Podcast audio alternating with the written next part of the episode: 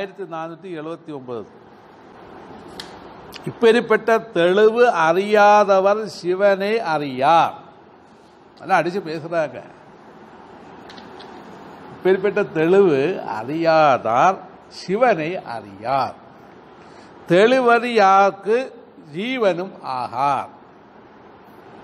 தெளிவறியாதார் சிவம் ஆக மாட்டார் தெளிவறியாதார் தீரன் பிறப்பே. மீண்டும் அவனுக்கு பிறப்பு தான் அதாவது தெளிவறியாதவர்கள் சிவனை அறிவார். இந்த தெளிவை யார் அறிந்தாங்களோ? சன்மார்க்க தெளி தெளிவை அதாவது ஜீவகாருண்ய ஒழுக்கம் என்ற தெளிவை சமரச சுத்த சன்மார்க்க நெறி என்ற நெறியை யார் அறிந்தாங்களோ அவங்களுக்கு அவங்களுக்கு எல்லாருமே சிவன் ஆயிடும் அவங்க சிவன் தான் அவங்களுக்கு ஒரு நாளும் மரணமில்லா பெருவாழ்வு மரணமில்லா பெருவாழ்வு வாழ்வர் கண்டீர் என்று யார் ராமலிங்கடிகள் சொல்லுது. அவங்களுக்கு பின்ன இகத்திலையும் பலத்திலையும் ஒரே கேல்குலேஷன் தான். அவர் அந்த அங்கே நமக்கு போட்டிருக்க பீடம் இங்கேயே கொண்டு வந்தது யார்? சிவபெருமான். பீடம் சொன்னா என்ன? அக்கா உனக்கு சிங்காசனம் இதாக இருக்குது நான் வச்சுக்கோ. நீ இங்கே இருந்துக்கோ. சிங்காசனம் போட்டு நமக்கு தந்துடுவாங்க இந்த இடத்துல. அப்பேற்பட்டவங்களுடைய இடங்களில் நம்ம போனாலே நமக்கு விமோசனம் கிடைக்கும். அப்போ இந்த தெளிவு வந்து நம்ம அறியணும். அடுத்து என்ன? இந்த தெளிவை யார் அறிவதில்லையோ அந்த ஜீவனுக்கு ஒரு கிலோ என்ன இல்லை?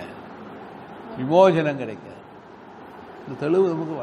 நான் ஒளி அதனால தான் இந்த பிரம்மகுமாரிஸ் அவங்க எப்பவுமே ஆத்மா ஜோதி ஆத்மா ஜோதி ஆத்மா ஜோதி ஆத்மா ஜோதி என்று?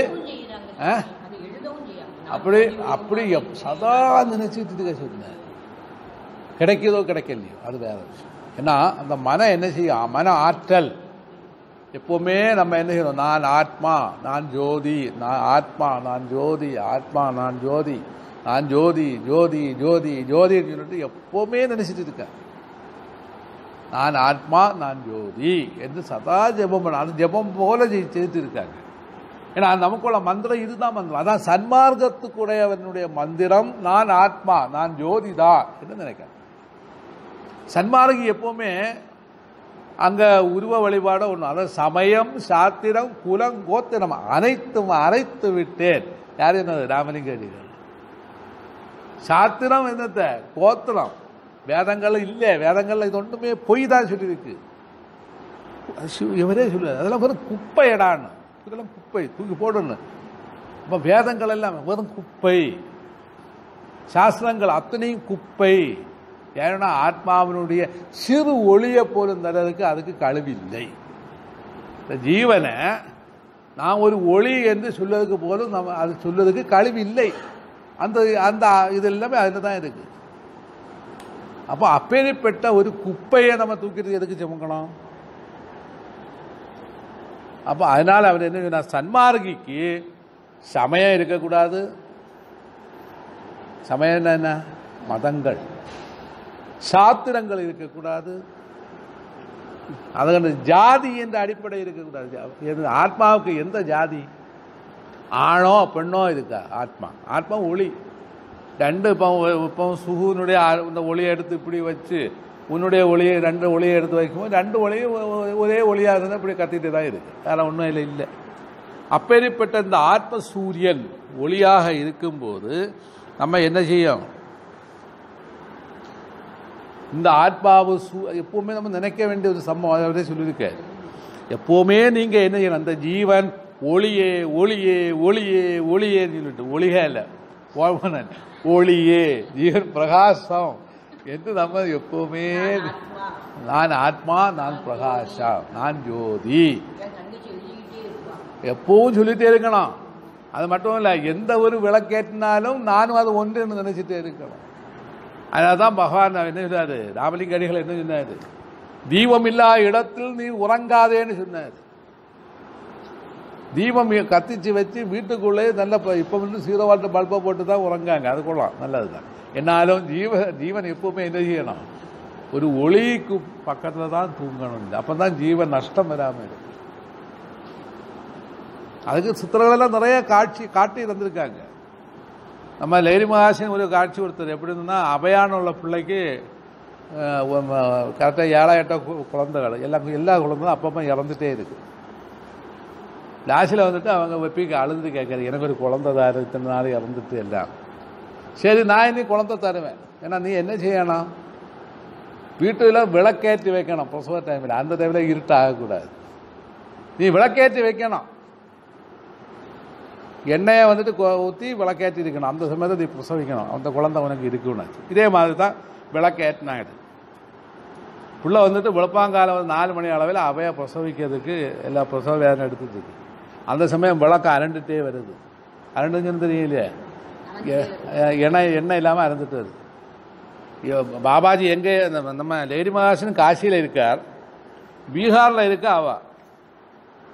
வித்தின் செகண்டில் லேடி மாதம் ஓடுவார் என்ன அப்பையா செய்துட்ட விளக்கு அணைய போகுதுன்னு அந்த வீட்டுக்குள்ளே போய் மீண்டும் இவர் என்ன செய்யாரு திரிய திரித்து விளக்கேற்றிட்டு வந்திருக்கு அந்த குழந்தைங்களோட பரம்பரை இன்னைக்கும் இருக்குது அவங்க எல்லாம் பெரிய கிரியாக இருக்கு. இப்போ இது சொல்ல காரணம் என்னன்னா அந்த விளக்கேற்றதில் என்னதோ காரணங்கள் இருக்குது அதனால நம்ம வந்துட்டு வீட்டில் ஒரு வாடா விளக்காவது வீட்டுக்குள்ளே எப்பவும் இருக்கணும். விளக்கேற்றி இருக்கும்போது அந்த இடத்துல ஜீவனுக்கு பரிபூர்ணமாக அந்த எந்த தோஷங்களும் இது இல்லை. ஒரு மாரண தோஷமோ மற்றுள்ள தோஷங்களோ ஒரு பிணியோ ஒரு உள்ள கஷ்டங்களோ இது ஒன்றும் வராது. ஏன் வராதுன்னு சொன்னால் அந்த தீப பிரமாணம் ரொம்ப விசேஷம்னு சொல்லுவாங்க. அதே மாதிரி தான் அவர் சொல்லுவார். ஏன்னா இந்த ஜீவனை எப்போவுமே எதை எடுத்தாலும் அருள் பெருஞ்சோதிதான் இறைவன் அருள் பெருஞ்சோதிதான் நான். முதல்ல என்ன கொண்டு வர நான். அது ரெண்டும் ஒன்று தான் அப்பேற்பட்ட தெளிவு அறியாதவர்கள் ஜி- சிவன் ஆக மாட்டார். நான் ஜோதி என்ற தெளிவு உங்களுக்கு கிடைக்காத வரைக்கும் நம்ம என்ன செய்யல நமக்கு சிவன் ஆக முடியாது. அதில் அவர் என்ன சொல்றார்? சிவ சிந்தனை என்றால் என்ன? அதை அவர் சொல்லி அடுத்தது. இந்த சிவசிந்தனை என்றால் என்ன? நான் ஆத்மா நான் ஜோதி என்று நினைப்பதே சிவசிந்தனை. அல்லாமல் வந்துட்டு ஓ நைசியம் ஓ நைசியம் ஓ நைசியம் சொல்லிட்டு நம்ம வாங்கிக்கிட்டு இருந்தது ஒன்று ஓ நைசியம் வரப்போறது இல்லை. அது ஒன்றும் ஒரு பிரயோஜனம் இல்லை. அப்போ நம்ம ஜீவன் என்ன செய்யலாம்? நான் ஆத்மா நான் ஒளி. நான் ஆத்மா நான் ஒளி. எப்போ நினச்சிட்டே இருக்கணும் அப்படி நினச்சி வரும்போது இந்த ஒளிக்கு ஒரு அணைப்பும் வராது. ஒரு- என்னத காற்று வந்து அடைக்காது யமன் என்று சொல்ல காற்று வந்து உங்களை தொடாது. அப்போ நான் ஆத்மா என்று சதா நினைச்சிட்டு இருக்கீங்க அந்த ஆத்மா எப்படிப்பட்டது நான் ஜோதி சுரூபம் என்று நினைச்சிட்டு இருக்கேன். அதனால தான் ராமலிங்க அடிகள் ஒரு மகா மந்திரத்தை சொல்லியிருக்காரு. எப்படி? அருள் பெருஞ்சோதி அருள் பெருஞ்சோதி தனிப்பெருங்கருணை அருள் பெருஞ்சோதி. அதுக்கு மீனிங் என்ன? நான் யாரு? நான் அருள் பெருஞ்சோதி நான் அல்பெருஞ்சோதி அது நான் எப்படி இருக்கிறேன்? தனி பெருங்கருணையாக இருக்கிறேன். இந்த கருணை எப்பேற்பட்ட கருணை?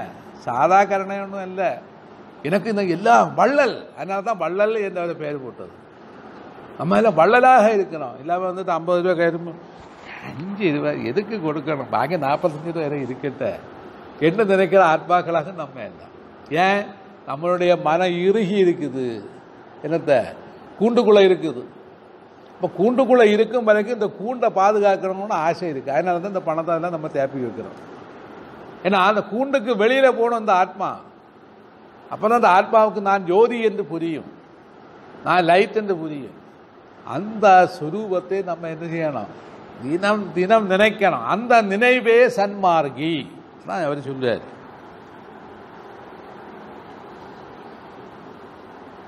அப்படிப்பட்ட தெளிவு யாருக்கு இல்லையோ அவன் மீண்டும் மீண்டும் பிறக்கிறான்.